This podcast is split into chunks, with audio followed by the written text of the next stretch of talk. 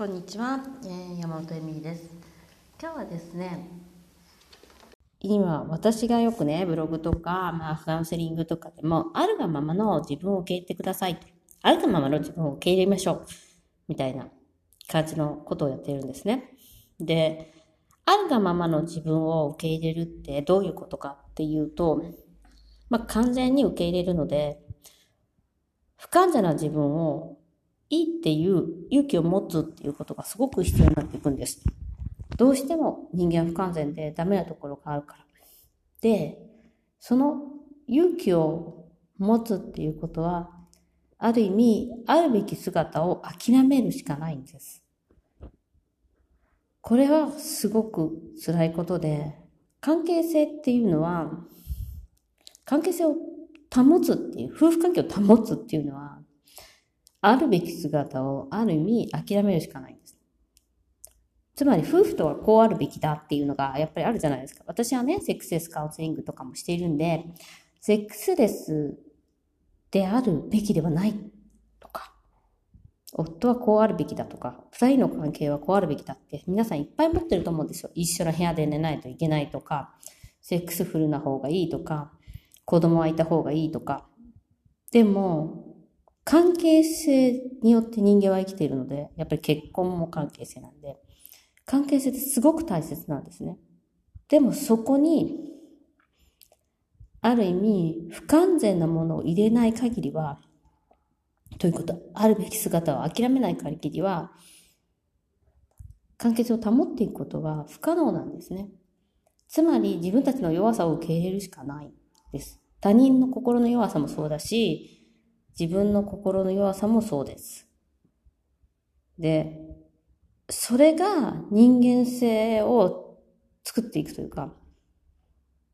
環境を作っていく上ですごく大切なことであって、それが愛につながるというか、愛とか喜びにつながるっていうか、そういうもんなんですね。なんで、私がカウンセリングをしてて、絶対に出てくる話が、ミミさんとカウンセリングをして本当に変わったと思いますっていうのは本当に変わらせるんで。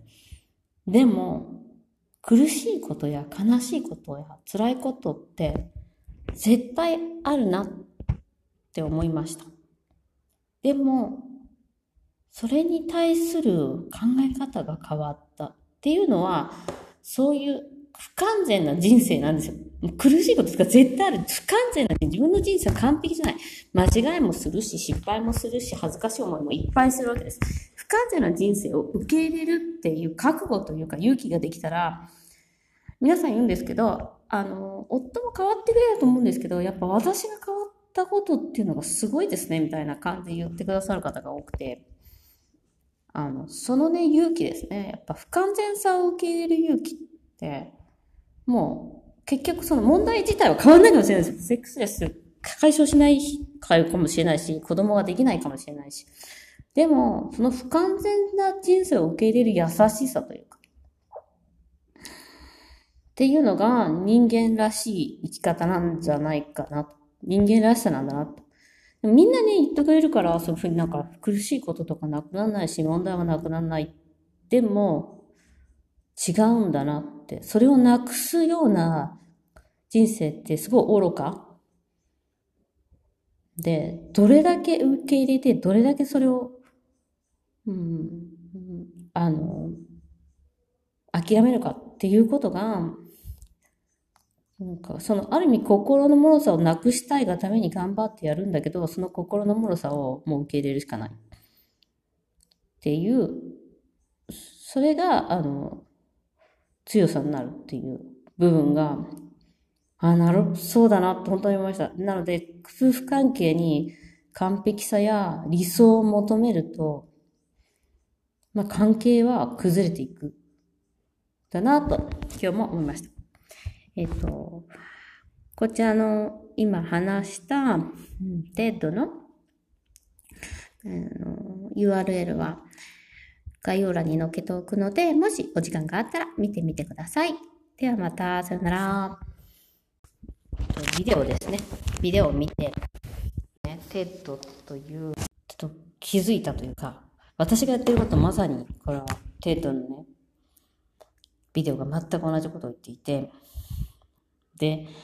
それをすごい夫婦関係というか人間関係に